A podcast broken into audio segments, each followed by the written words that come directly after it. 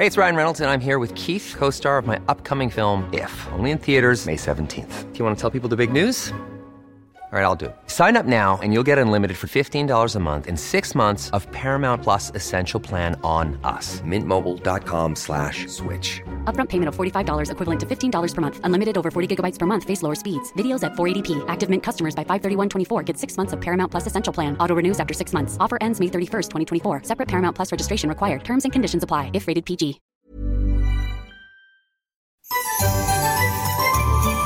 En el Heraldo Radio te queremos dar las gracias por permitirnos entrar en tu hogar día con día.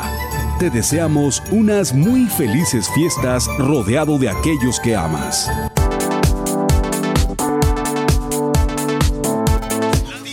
¿Qué tal? ¿Cómo le va? Buenas tardes. Estás a punto de escuchar Yo soy Javier Alatorre. las noticias con Javier Alatorre. La vamos a pasar muy bien.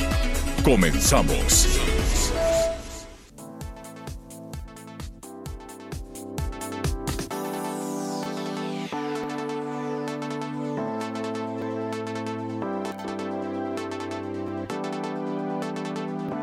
Muy buenas tardes, qué bueno que nos acompañan, gracias por estar con nosotros. Javier La Torre estará descansando unos días, así que aquí estaremos, Miguel Aquino y una servidora. Muy buenas tardes, gracias por estar con nosotros en este esfuerzo de comunicación de El Heraldo Radio y del grupo Audiorama. Llegamos pues a más de 50 ciudades a través de estas estaciones de radio, cosa que nos da muchísimo gusto. La última semana de 2021. Hay que poner los pies muy bien en la tierra y concentrarnos en nuestros propósitos, en esos propósitos que sí podemos hacer, porque luego decíamos unas cosas mafufas y lo único que logramos es deprimirnos porque no alcanzamos esas metas. Estaremos platicando de eso en esta semana. Tenemos información también en desarrollo y como siempre me da muchísimo gusto saludar a mi compañero Miguel Aquino, quien viene regresando de unas merecidas vacaciones. Miguelito, qué bien te han sentado estos días. ¿Cómo estás, Anita? Muy buenos días, buenas tardes en algunas partes del país. Muchas gracias, gracias a todos nuestros amigos. Así es, estuvimos tomando unos días de descanso y también, bueno, tuvimos la oportunidad de estar recorriendo algunos lugares en la zona de la península y ya te estaré platicando. Déjame decirte que, bueno, en medio de todo esto nos encontramos con mucha gente que, sobre todo en algunos restaurantes, en algunos lugares, en donde, fíjate que están tomando las medidas de seguridad muy, muy en serio. Saludos para nuestros amigos en Yucatán. Estuvimos por allá unos días, precisamente en la ciudad de Mérida, y me llamó la atención cómo todavía ya sí hay muchos lugares en donde se sigue respetando lo de la sana distancia, lugares en donde después de una determinada cantidad de personas ya no se te permite el acceso, es decir, siguen tomando muy en serio allá todas estas medidas preventivas y la verdad es que mi reconocimiento y creo que hacen muy bien porque aunque de repente escuchamos discursos de no pasa nada, no se preocupen, estamos a todo dar, abrácense, vamos a reunirnos y todo, la verdad es que Omicron sí se está considerando ya como un problema eh, eh, nuevamente con este asunto del COVID-19. Más de 2.800 vuelos han sido suspendidos nada más por parte de los Estados Unidos en los últimos días. Tú que estás ahorita en la Unión Americana sabes bien las medidas que se están tomando allá. Allá están tomando muy en serio ahorita este tema, aunque como dicen, no es tan agresivo como en su momento lo fue Delta, pero bueno, sí es muy contagioso. Y el problema es que la gente que en algún momento pues no se ha querido vacunar, que está renuente a la vacuna y que dice que no sirve para nada, bueno, pues son los que están sufriendo las consecuencias. Entonces, mi recomendación, no bajen la guardia. Eh, déjame decirte que estamos saliendo de un cuadro de influenza. Hace unos días aquí tuvimos influenza en casa. Eh, ¿Te al principio... Miguel, contra la influenza? No, fíjate que no. En esta ocasión, este año sí no me vacuné contra la influenza porque ha sido, fue difícil conseguirla, literal no la conseguí. El punto es que, a diferencia de otros años, lo veníamos estado haciendo, ¿no? Empezamos este, con mi hija, vamos saliendo, en un principio, pues ya sabes, ¿no? La, la alerta encendida de que si no era COVID, por fortuna no, hicimos exámenes y salió negativo, pero bueno, tiene que ver con esta influencia estacional o la influencia, la influencia de temporada. Pero sí, en verdad, hay que cuidarse, sobre todo con los cambios radicales de clima, sobre todo con esta situación de Omicron que eh, probablemente en México, y esperemos que sea así, no está de manera alarmante, pero hay otras partes del país que sí. Por ejemplo, yo que le estoy saludando y transmitiendo desde la zona de Cancún, Quintana Roo. Hoy tú te acercas a cualquier playa o te acercas a cualquier lugar de esta zona del estado de Quintana Roo y hay una cantidad importante de turistas extranjeros. Recordemos que Omicron principalmente se ha presentado en la zona de la Unión Europea y es ahí en donde pues muchos de estos incluso están volando. ¿Por qué? México nunca ha tenido ese cerco. México nunca ha cerrado sus fronteras ni ha, ni ha cerrado vuelos. Entonces, hoy en diferentes partes del país, te hablo, insisto, que aquí lo he podido ver durante este fin de semana. Aquí, por ejemplo, en el estado de Cancún, el turismo, el turismo extranjero, pues es básicamente el que está llenando hoy los hoteles, Anita. Mira, eh, lamentablemente, Miguel, fíjate que en Israel ya se están preparando para que eh, las personas mayores de 60 años reciban la cuarta dosis de, de vacuna y también ya están trabajando para que este tratamiento, ellos y Japón ya lo aceptaron, el que, el que dio de alta la FDA la semana pasada, una pastilla, eh, para las personas que en cuanto estén enfermas se la puedan tomar y eviten llegar a un cuadro complicado de, de coronavirus, sea la variante que sea. Porque ahora resulta que a lo mejor ya tuviste Delta, pero te contagian de Omicron. ¿Por qué es importante las vacunas? porque sí ayudan. La ciencia tiene un punto. Miguel Aquino ahorita nos acaba de confirmar, este año no consiguió influenza y este año le pega la influenza. ¿Por qué? Porque los virus están en todos lados como siempre. La influenza tiene la ventaja de que de entrada había muchas vacunas, ¿no? Luego vamos a investigar por qué no había en la península, en, al, sureste de, de la República Miguel. Y también ya existe la medicina, que pues muchos la conocemos como Tamiflu, que ayuda muchísimo. Y no fue tan mortal como el... Eh, no, no se compara. Entonces, eh, pero sí es importante tener nuestra cartilla de vacunación, obviamente los niños, los jóvenes y como adultos también, Miguel, porque voy a poner otra cosa sobre la mesa. Está el herpes zoster, que también es un tema que estaremos tratando en la semana y que vale la pena hablar de esa vacuna. Pero empezamos esta semana con el pie derecho, es la última del año. ¿Ya tienes tus propósitos, Miguel Aquino? Sí, por supuesto, ya tenemos ahí la lista de propósitos y ya preparándonos para recibir el año nuevo el próximo viernes. Y además, eh, fíjate, Miguel, que eh, hablando de de la vacuna, en la Ciudad de México, pues ya se empezó a vacunar también al sector salud, que es muy importante que esto suceda en distintas partes, bueno, en todo México, la verdad, todos los doctores, las doctoras y pues todos los responsables que trabajen en el sector salud tienen que estar vacunados porque pues no han parado, no han parado. Si no son unos, son otros, pero conozco médicos que desde que empezamos no han descansado realmente eh, con su familia y han tratado de aislarse en algunos casos grupos de médicos, pues para evitar el rollo de ir y venir a casa con los virus. Yo creo que esto es muy importante, estaremos platicando de este tema. También hablaremos de Inocente Palomita, eh, esta tradición. ¿Cómo va, Miguel? Tú te sabes el dicho completo. Ese, el de inocente palomita, no te dejes engañar, algo por el estilo. Bueno, ya estamos platicando, no me lo sé muy bien. Miguel, Miguel Aquino, que, a ver, Betty, tú sí te lo sabes, inocente palomita, no, no, no, ahorita mismo, no, ah, pero ¿cómo es eso? ¿Cómo le decimos? Sabiendo que en este día de nadie te puedes confiar. Tiene razón nuestra productora Betty, que dice que ya que nos vieron la cara, se dice, inocente palomita que te dejaste engañar, sabiendo que en este día en nadie debes confiar. Y bueno, esto tiene que ver con una con, un, con el Día de los Santos Inocentes, platicaremos con el Padre José de Jesús, que siempre nos da luz en estos temas. Y Miguel Aquino, Acapulco, complicado, ¿verdad?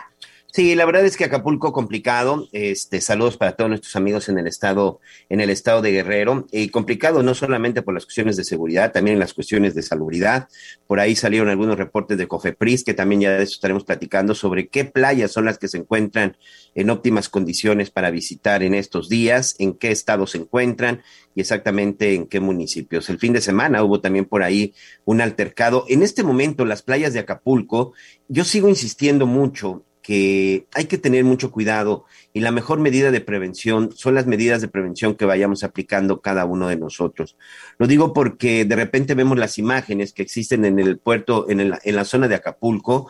Las playas están llenas de turistas, en este caso la mayoría, como sabemos, es turismo nacional. Acapulco sin duda es uno de los principales puertos y centros vacacionales de los mexicanos. Las playas están saturadas, las playas están llenas, prácticamente el espacio que hay en las playas de la gente que llega a instalarse y para tomar el sol y estar todo el día, no dejan un solo espacio.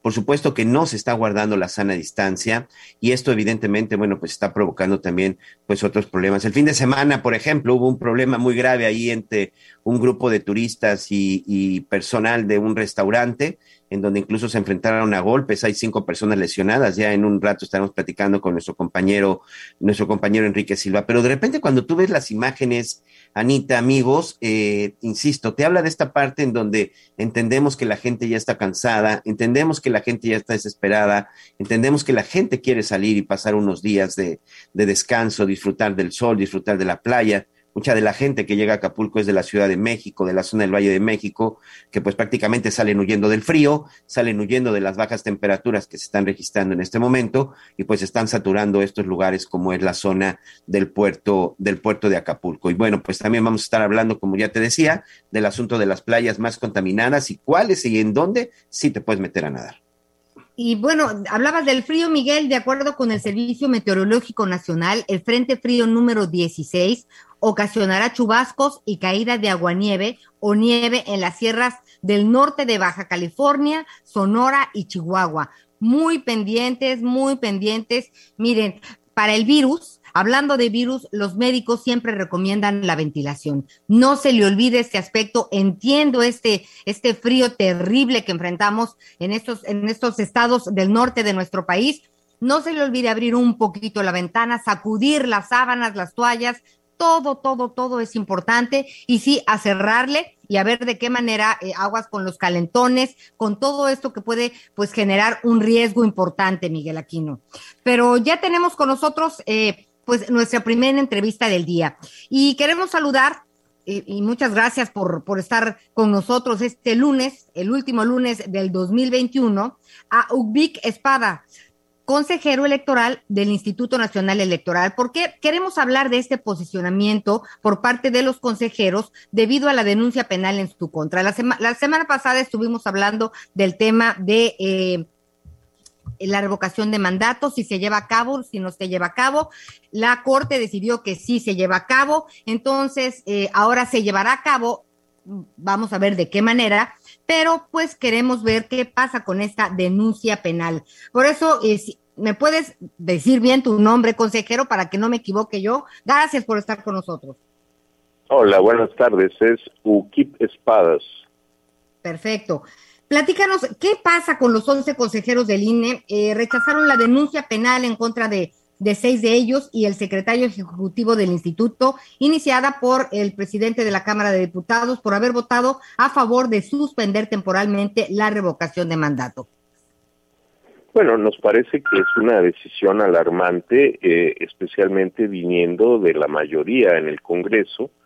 Eh, una autoridad electoral no puede estar sujeta a amenazas de esta naturaleza que además no tienen un referente legal, es decir, nada hay en la decisión que tomó el, Consejo en esta decisión o en otras que han ocurrido, que se han hecho eh, a la luz del día, de conformidad con las leyes, de donde se pueda desprender una falta penal.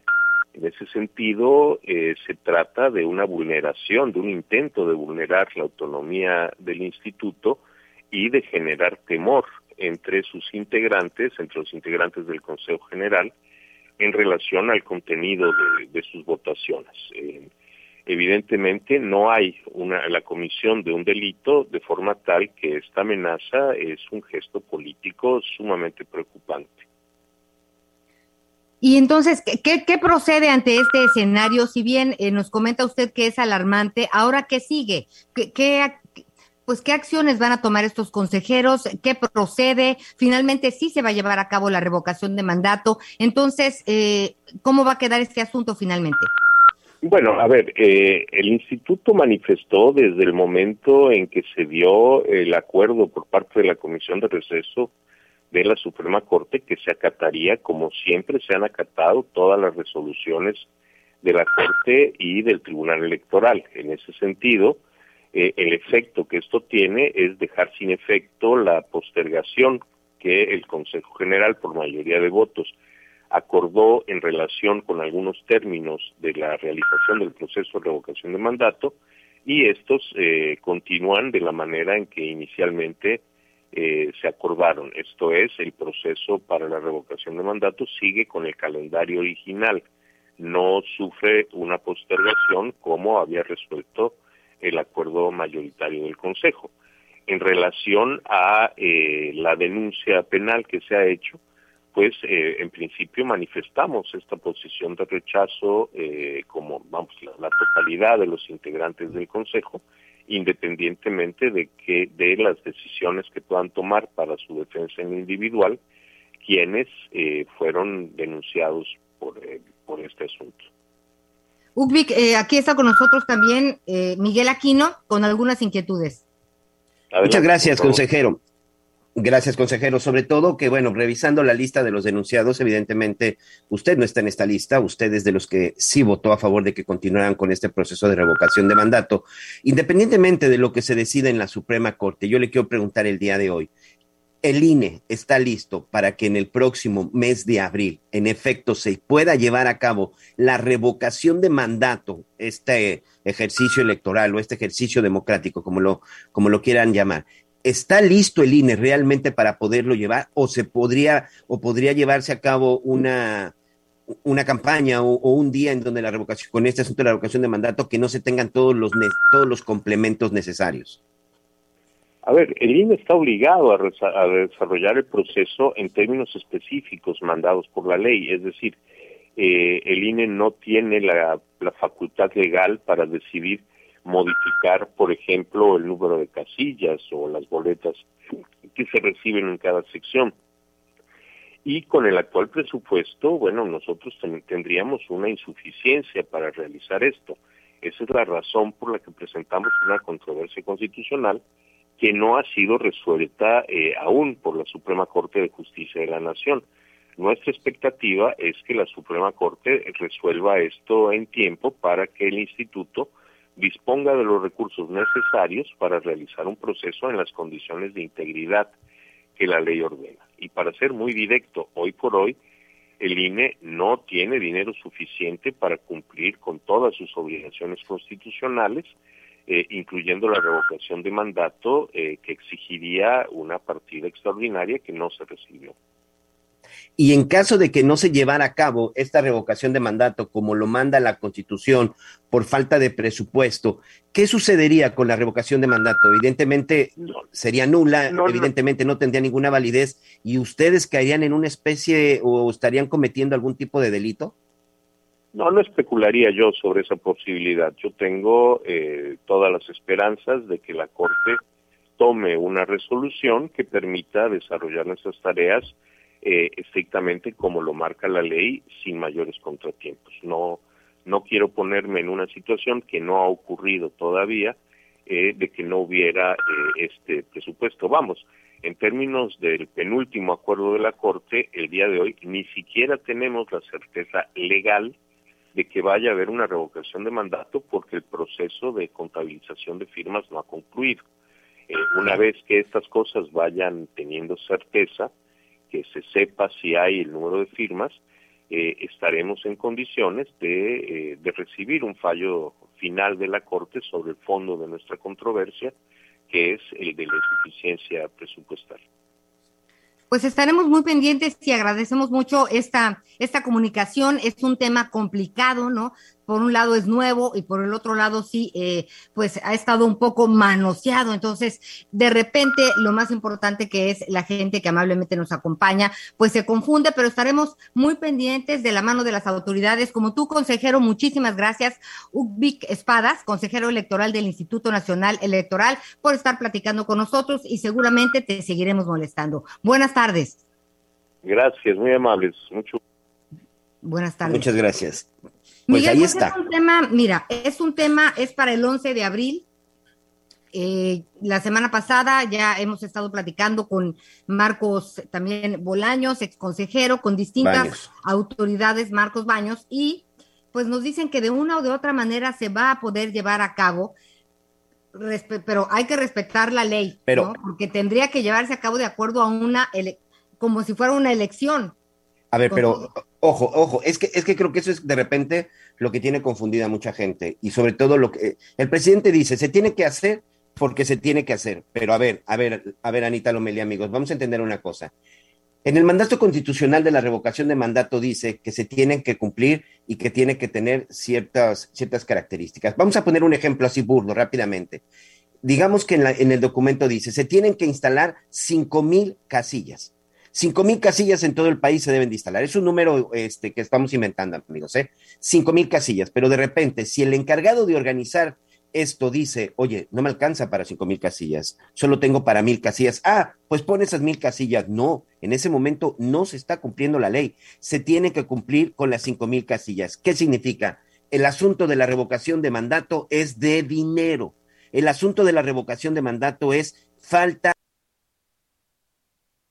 de dinero, dinero que ya por supuesto los diputados no quisieron entregarle al Instituto Nacional Electoral, porque amigos, la revocación de mandato que se propuso desde la presidencia de la República nos va a costar más de 3 mil millones de pesos. Es como si se estuviera llevando a cabo una elección elección. federal. No se puede llevar nada más de, pues vamos a poner para ver a qué nos alcanza. No, se tiene que cumplir con lo que, con lo que indica la ley. Si son cinco mil casillas, se tienen que colocar cinco mil casillas. Si son 10 millones de boletas, tienen que ser 10 millones de boletas. No, solo me alcanzó para 2 millones. No, señores, no es para lo que te alcance, debes de hacer valer la ley.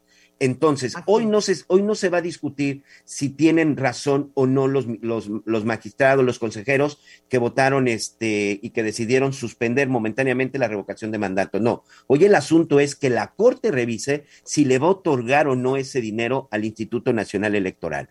Yo, sinceramente, soy de los que sigue pensando que no es necesaria la revocación de mandato, que ese dinero debería de utilizarse en otro lado, que esos más de 3 mil millones de pesos creo que nos, nos sirven más en el sector salud, en el sector educativo, las escuelas que, quieren regresar a clases. Yo, en lo personal, estoy en contra de la revocación de mandato. El asunto es que si no se tienen esos 3 mil millones de pesos, todo lo que se intente hacer o el esfuerzo que se quiera hacer con la revocación de mandato no tendrá ningún tipo de validez. Eso es Ahora- muy importante dejarlo en claro. Entiendo lo que dices, Miguel Aquino, y hay una cosa que también tenemos que considerar. La ley es la ley, ¿no? Por encima de la ley, nadie. Y hay una ley para la revocación de mandato que se aprobó en el 2019. Y pues esto lo aprobó el Congreso mexicano, es una reforma constitucional mediante la cual se creó esta figura de revocación de mandato del presidente. A mí me parece que es muy lógico y que podría ser un consenso general que este dinero se puede aprovechar en otras cosas. Ahora te voy a decir algo, si ese dinero no se utiliza para eso, no creas que van a decir, a ver, sácate esa lana de por allá y métela por acá para salud, para las vacunas. Eso no va a pasar, Miguel Aquino. Es la, la consulta sobre la revocación de mandato, esto ya se va a llevar a cabo en abril. Ahora el tema es cómo lograr cumplir la ley y que el INE pueda con el presupuesto que tiene, pues dar cumplimiento a todo Ya, esto escucha, ya escuchamos al consejero, ya escuchamos al consejero que hoy no tienen el dinero y que hoy no se tienen los recursos. Hoy el Y Instituto fíjate- Nacional Electoral está incapacitado económicamente para llevar a cabo la revocación de mandato. Y entonces el presidente dijo la semana pasada y en repetidas ocasiones, pues que los ciudadanos se organicen. Esto tampoco procede porque no tendría la validez para la que fue creada. ¿No? Se supone que la revocación de mandato es sentar un precedente. Hoy Andrés Manuel López Obrador, presidente de México, goza de popularidad y del cariño de una parte muy importante de los mexicanos. Casi el 70% hoy están de acuerdo con la manera de gobernar del presidente. Si el día de mañana viene Juan Camaney y no nos gusta, la revocación de mandato nos da la oportunidad de a mitad de su periodo mandarlo a volar. Este, es, este precedente por eso es importante, aunque ciertamente el dinero no alcance. Hoy no estamos para eso. Seguirá, seguirá dando de qué hablar. Es un debate muy candente, pero Miguelito, el 11 de abril habrá revocación de mandato y tú y yo nos echamos un quien vive después. Vas a ver, porque si va, se va a llevar a cabo, ahora vamos a ver cómo, si es que no les alcanza, como ya escuchábamos en distintas ocasiones a distintos consejeros hablar sobre este tema. Oye, Miguel, pero tenemos también otros temas interesantes y me estoy ahogando, así que éntrale. Muy bien, bueno, pues estábamos platicando acerca de las playas, sobre todo de, las, estas alertas que ha emitido Cofepris. Así que le queremos dar la bienvenida al maestro José Herrera, él es subdirector, subdirector ejecutivo de políticas de riesgos de la Cofepris. De acuerdo con el programa Playas Limpias de la Comisión Federal para la Protección contra Riesgos Sanitarios, 265 de 200 playas en nuestro país son aptas para uso recreativo. ¿Cómo está, maestro? Gracias. Buenos días. Bienvenido a las noticias con Javier Latorre. Muy buenos días, Ana María y Miguel. Muy buen día a ti y a todo tu auditorio. Doctor, veíamos este estudio, que, perdón, maestro, que ustedes habían sacado en estos días relacionado con, la, con el asunto de las playas. ¿Nos puede contar exactamente? I'm Sandra, and I'm just the professional your small business was looking for. But you didn't hire me because you didn't use LinkedIn jobs. LinkedIn has professionals you can't find anywhere else, including those who aren't actively looking for a new job, but might be open to the perfect role like me. In a given month, over 70% of LinkedIn users don't visit other leading job sites. So if you're not looking on LinkedIn, you'll miss out on great candidates like Sandra. Start hiring professionals like a professional. Post your free job on linkedin.com/people today. ¿Cómo se llevó a cabo el estudio? Y vamos primero con las buenas noticias. ¿Cuáles son los estados de los más visitados que tienen hoy las mejores playas del país? Claro, mira, te cuento, eh, este, este, monitoreo se realiza en cada eh, periodo vacacional, previo al periodo vacacional, para constatar que la calidad del agua de las playas que son más visitadas pues no representa un riesgo a la salud de la población.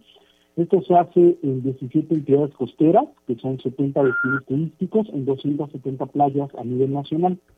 Para esta ocasión fueron alrededor más de 2.000 muestras tomadas a nivel nacional eh, y esto se compara, lo que se mide es un indicador que se llama enterococos, que es un microorganismo, que puede ser un indicador de contaminación del agua, y ese es el que se mide y eh, el valor encontrado se compara con los lineamientos establecidos por la Organización Mundial de la Salud, que es un valor de 200. Una playa que tenga un número de enterococos mayor a 200 se considera no apta y una que tenga menor se considera apta. En ese sentido, pues como bien dicen, las buenas noticias son que 265 de 270 playas fueron encontradas como aptas para, para el uso de la, recreativo de todos nosotros. ¿Nos puede contar, por ejemplo, cuáles son las, mejores playas que digan hoy las que sacaron la mejor calificación, en dónde están y, cuáles son? Claro, mira, en, en, realidad cualquier playa que tenga un indicador menor a 200 se considera apta para el uso recreativo. Es decir, no hay, no hay mejor o peor playa. Okay. cuando se cumple este límite de 200. De, de 200 para abajo, todas las playas son aptas. Anita.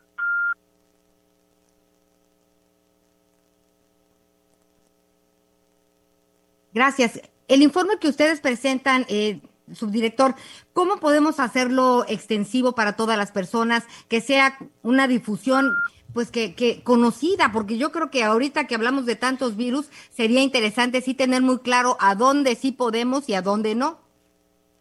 Claro, miren, los resultados se encuentran disponibles en la página de COFEPRI, directamente en la página electrónica, se encuentran disponibles también en una página conjunta que tenemos con la Secretaría de, de Medio Ambiente, con Temarnat y COFEPRI, también se encuentran allí los resultados, y bueno, también gracias a, ustedes por, estos espacios es que podemos eh, compartir con la población pues aquellas playas que fueron eh, eh, no aptas, que fueron encontradas o clasificadas como no aptas para este periodo, que en este caso, bueno, fueron cinco playas, como bien decía, mencionaba Miguel hace un momento, y son playas, Playa Hermosa, en Ensenada, Sayulita, en Bahía de Banderas, Nayarit, y las playas de Hornos, La Copanoche Suave en Acapulco.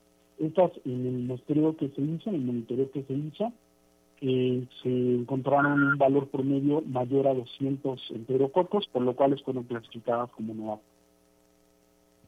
Oiga, y para despedirnos, subdirector, eh, este es el diagnóstico.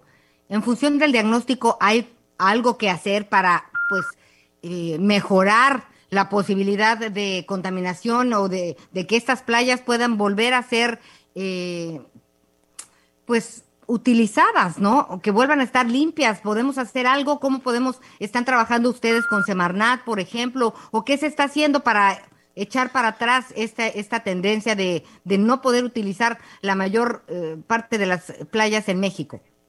Claro, Anita, esta es una pregunta muy, muy importante. Fíjate que lo que hace la, Secretaría de Salud a través de la COFEPRIS es, como bien dices, es un diagnóstico, es identificar el riesgo que existe.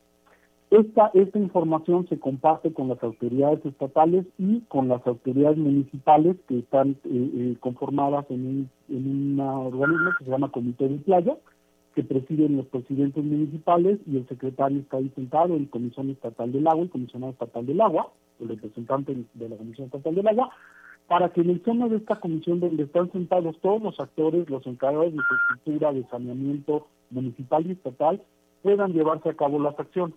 Y en ese sentido, una vez que las autoridades estatales o municipales refieren a salud que ya se hicieron las acciones pertinentes para recuperar el agua de las playas, en coordinación con las comisiones estatales de riesgos sanitarios, en este, eh, se llevan a cabo muestreos adicionales, muestreos extraordinarios, para determinar si esas acciones ya surtieron efecto y la playa puede ser declarada ya como acto. Excelente, pues vamos a estar muy pendientes. Gracias al maestro José Herrera, subdirector ejecutivo de políticas de riesgos de la COFEPRIS. Muchas gracias por este programa Playas Limpias. Debemos de trabajar todas por eso. Muy buenas tardes. Muchas gracias, muy buenas tardes. Y bueno, Miguelito, oye, que no, hay una musiquita, es lunes, está bien que sea lunes, está bien. Vámonos sin música, pero hagamos una pausa y ya regresamos a ver si, a ver, al, por lo menos cántate algo, Miguel Aquino. Vienes de vacaciones. mejor vamos a una pausa y regresamos, ¿te parece? está bien. Siguen con nosotros. Volvemos con más noticias. Antes que los demás. Heraldo Radio.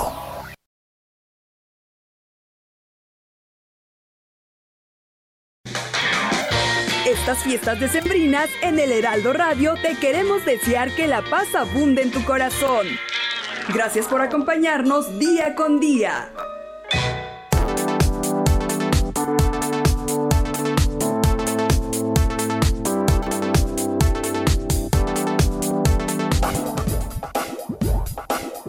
Todavía hay más información. Continuamos. Es que tú tienes una vaina, una vaina que me que Sé que cuando te veo caminando mi corazón recubene. Sé no te sales de mí, mira, te veo solita Así es. No sé si eres de Barranquilla, de San Juan o de París. Bueno, pues así entramos. ¿Para eso querías entrar con música? Es una vaina, no seas así, Miguel Aquino. Una vaina y canta Elvis Crespo y Rafa Pavón. Muy famosa y mire, ojalá que sirva para entrar en calor.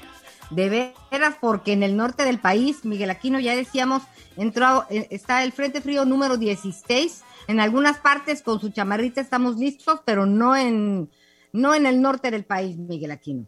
No, la verdad es que en todo el país sigue, seguimos teniendo un clima completamente distinto. Aquí en la zona del, del sureste, en la zona de la península. Hemos estado bajo lluvia y no solamente en los últimos días, ¿eh?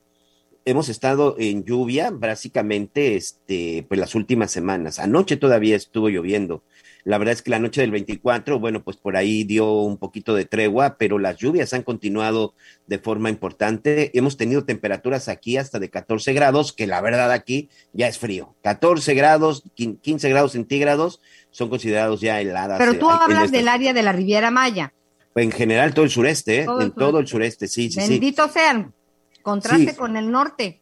Sí, que tienen allá temperaturas, por eso te digo que si nos vamos de norte a sur, estamos teniendo temperaturas extremas, temperaturas evidentemente que se están enfrentando y temperaturas pues que están dejando también, ojo, muchas, muchas enfermedades.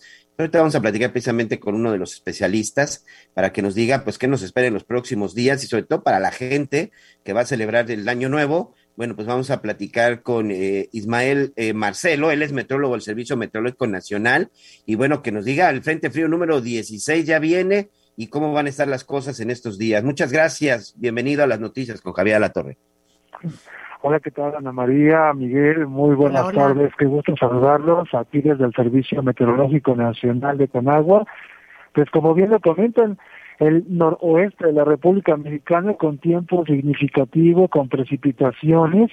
De hecho, en estos momentos el Frente Frío número 16 que interacciona con la corriente de vientos en niveles medios y altos de la atmósfera y una vaguada que le llamamos vaguada polar, que es precisamente un escurrimiento de aire frío, pues está generando condiciones de ambiente frío a muy frío en el noroeste del territorio mexicano. De hecho, durante esta noche y madrugada estamos pronosticando condiciones para la caída de agua, nieve o nieve en zonas serranas de Baja California, Sonora y Chihuahua.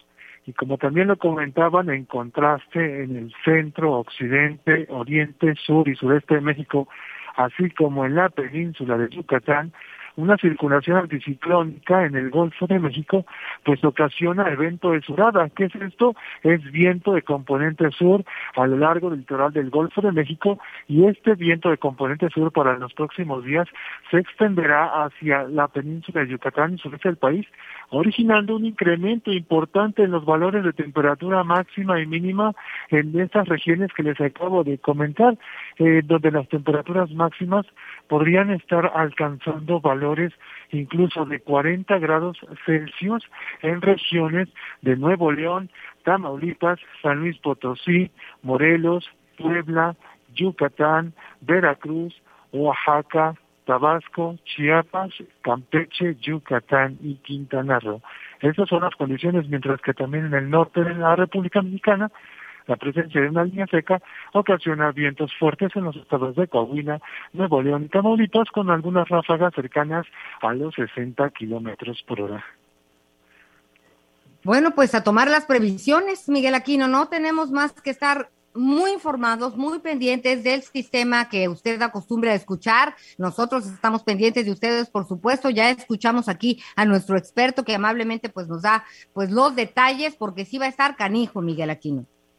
Así es, Ismael, y sobre todo para nuestros amigos, recordarles que eh, hay que estar pendientes para estas, estas fechas, porque este es un pronóstico que podría durar varios días. Sí, así es, como comento, pues estos, ah, por lo menos en los próximos este, cuatro días, este, 72 horas a 96, pues las condiciones de tiempo que les comento pues son importantes para lluvias en el noroeste, em, en el noreste de la República vientos fuertes, pero en el occidente, centro, sur, sureste de México y en la península de Yucatán, ambiente cálido a caluroso y con escasa, muy escasa probabilidad de lluvia. Muy bien, bueno, pues Ismael Marcelo, metrólogo del Servicio Meteorológico Nacional, muchas gracias. Felices fiestas y pues estaremos ahí molestándote en los próximos días. Por lo pronto, gracias por este tiempo en las noticias con Javier Alatorre. Bueno, y del frío vámonos al calor humano, porque si alguien sabe de eso, es nuestro queridísimo padre José de Jesús Aguilar, que ya es un colaborador por lo que estamos viendo porque eh, pues platicábamos de las posadas la semana pasada y ahora queremos que nos platiques, padre. Buenas tardes, gracias por estar con nosotros, primero que nada. Buenas tardes, Anita, buenas tardes a todo tu equipo. Oye, ahora platícanos de esta tradición, de dónde surge el Día de los Santos Inocentes, para que mañana todo el mundo esté muy pendiente y no se convierta en palomita o palomín. Fíjate que esta conmemoración tiene dos líneas totalmente distintas e incluso podemos decir que contrastan, porque por una parte la iglesia eh, conmemora a todos aquellos pequeñitos que lamentablemente murieron asesinados por Herodes, cuando los magos le dijeron que había nacido el Mesías en Belén, pero él no supo en dónde exactamente y por lo tanto, con el deseo de aniquilar al niño Dios, mandó a asesinar a todos los niños menores de tres años. De tal manera que todos aquellos pequeñitos se unen a la cruz de Cristo desde el mismo momento en que Cristo está naciendo. Así que la iglesia en este día recuerda en la liturgia esta, esta parte bíblica y también invita a que la gente haga el esfuerzo para tratar de evitar que mueran tantos inocentes porque actualmente también muere mucha gente inocente porque por negligencias médicas, por pobreza, por falta de alimento, por guerras, por el narcotráfico, por una gran cantidad de cosas. Entonces la iglesia en este día 28 hace oración por todos los que lamentablemente han muerto en forma inocente, concretamente por todas las personas encontradas en fosas clandestinas, por todos los que lamentablemente murieron atropellados por negligencia de los conductores que manejaban en estado de ebriedad, etcétera. Como puedes ver, es una fecha de reflexión. Sin embargo, también viene la otra parte que es totalmente contrastante. En la Edad Media, particularmente desde el tiempo de Navidad hasta el último día del año, pues todas las instancias quedaban cerradas incluso los arzobispados, las grandes oficinas, y por lo tanto la gente se dedicaba a hacer bromas y durante todo este tiempo hacía lo que se llamaba la fiesta de los locos, donde la gente se disfrazaba de obispo y salía dando bendiciones, donde el juez, alguien se disfrazaba de juez y sacaba también casos bastante raros, que pegaban a la gente quizás un papel en la, en la espalda que decía pégame o soy un tonto y sobre todo había también muchas bromas de pedir dinero prestado. Sin embargo, lamentablemente llegaron a tener tal exceso estas fiestas que el rey Felipe II mandó que se suprimieran totalmente. Claro, la gente siguió buscando cómo divertirse y entonces trataron de confundir la palabra ingenuo que es aquella persona que no sospecha, que no tiene malicia, que se puede confundir con un tonto, con la palabra inocente, que significa ah. más bien el que no hace daño, el que no ocasiona ningún malestar a los demás. Así que confundiendo la palabra inocente con ingenuo, dijeron, pues vamos a hacer las bromas el día 28, el Día de los Inocentes, y así es como surgió especialmente en España esta cantaleta de Herodes mandó a Pilato, Pilato mandó a su gente y el que presta en este día es un inocente.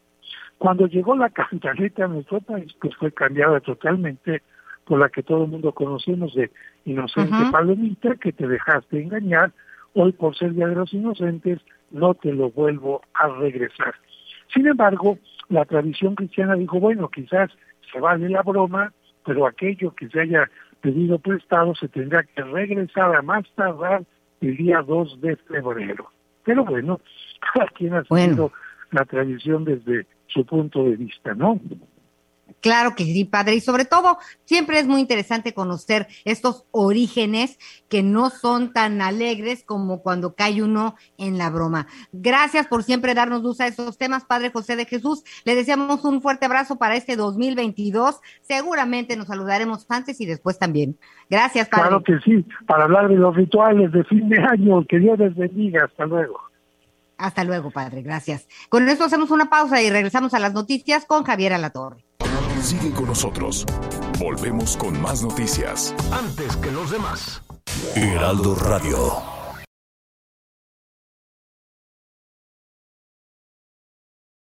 Heraldo Radio.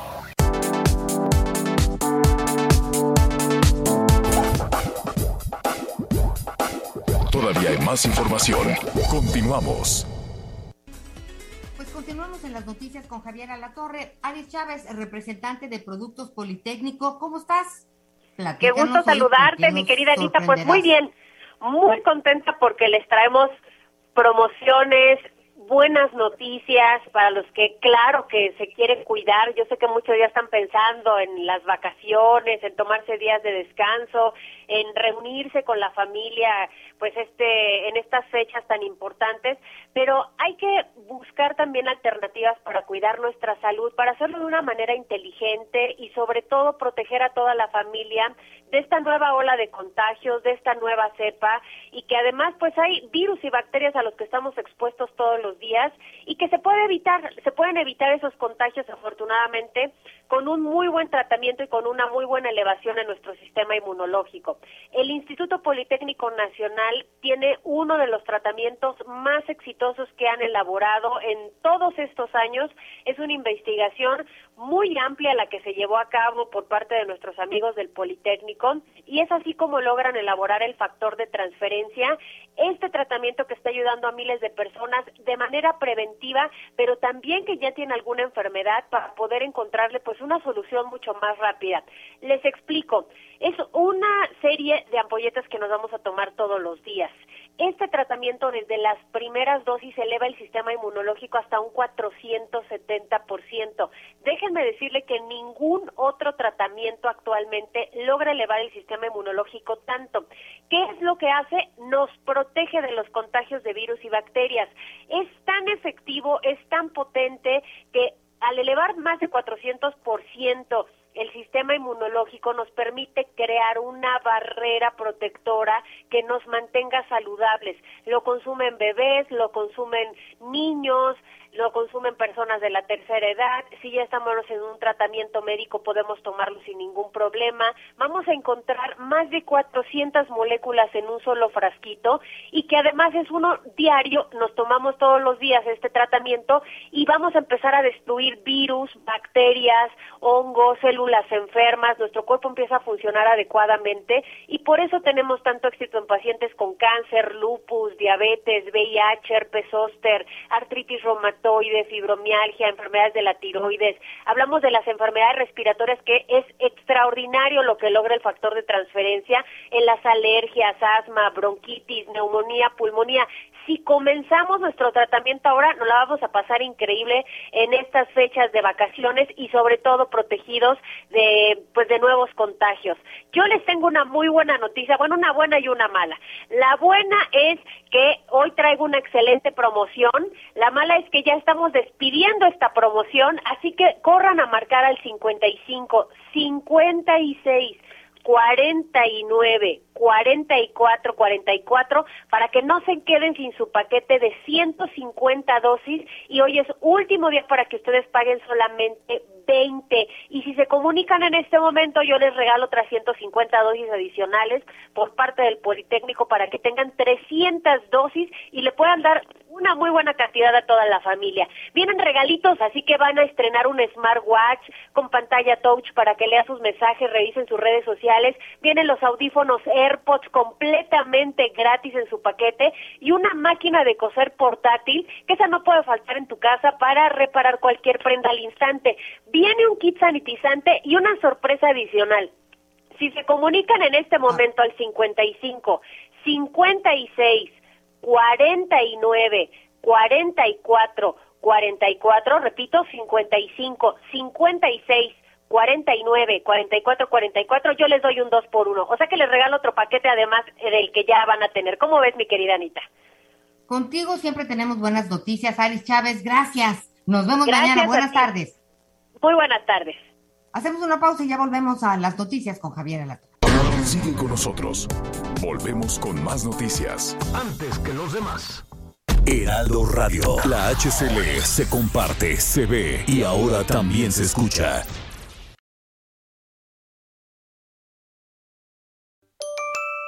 Que en estas fiestas la alegría en tu hogar no se haga esperar. Rodéate de los que más amas. El Heraldo Radio.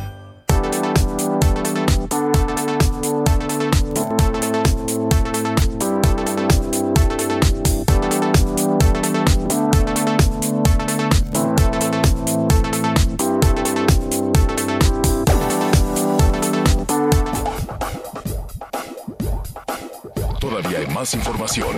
Continuamos.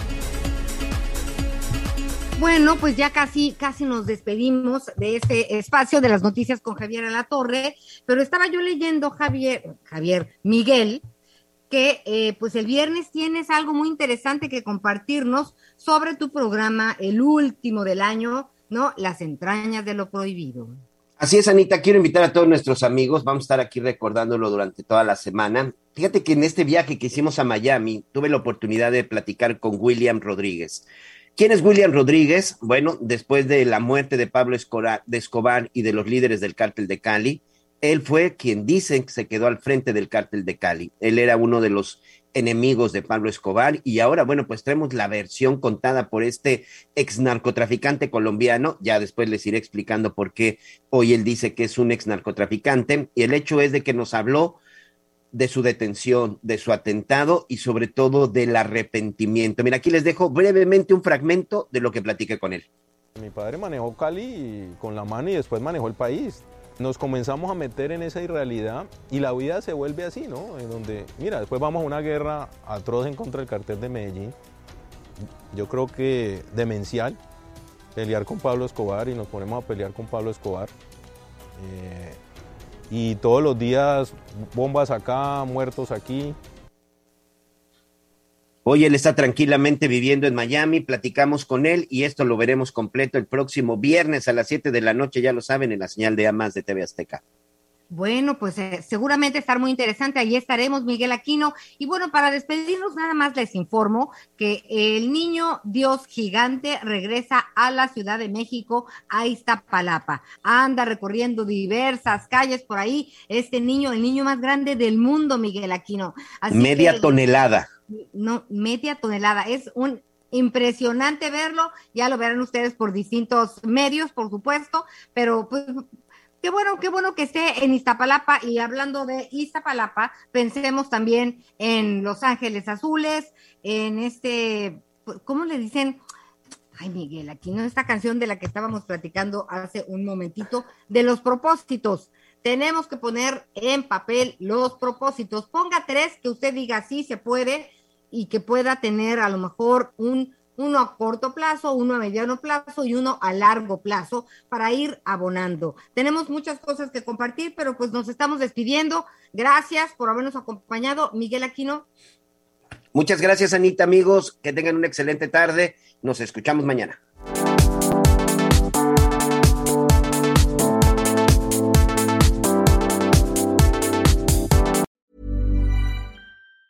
Hi, I'm Daniel, founder of Pretty Litter. Did you know cats tend to hide symptoms of sickness and pain? I learned this the hard way after losing my cat, Gingy. So I created Pretty Litter, a health monitoring litter that helps detect early signs of illness by changing colors, saving you money and potentially your cat's life. Pretty Litter is veterinarian developed, and it's the easiest way to keep tabs on your fur baby's health right at home. Go to prettylitter.com and use code ACAST for 20% off your first order and a free cat toy. Terms and conditions apply. See site for details.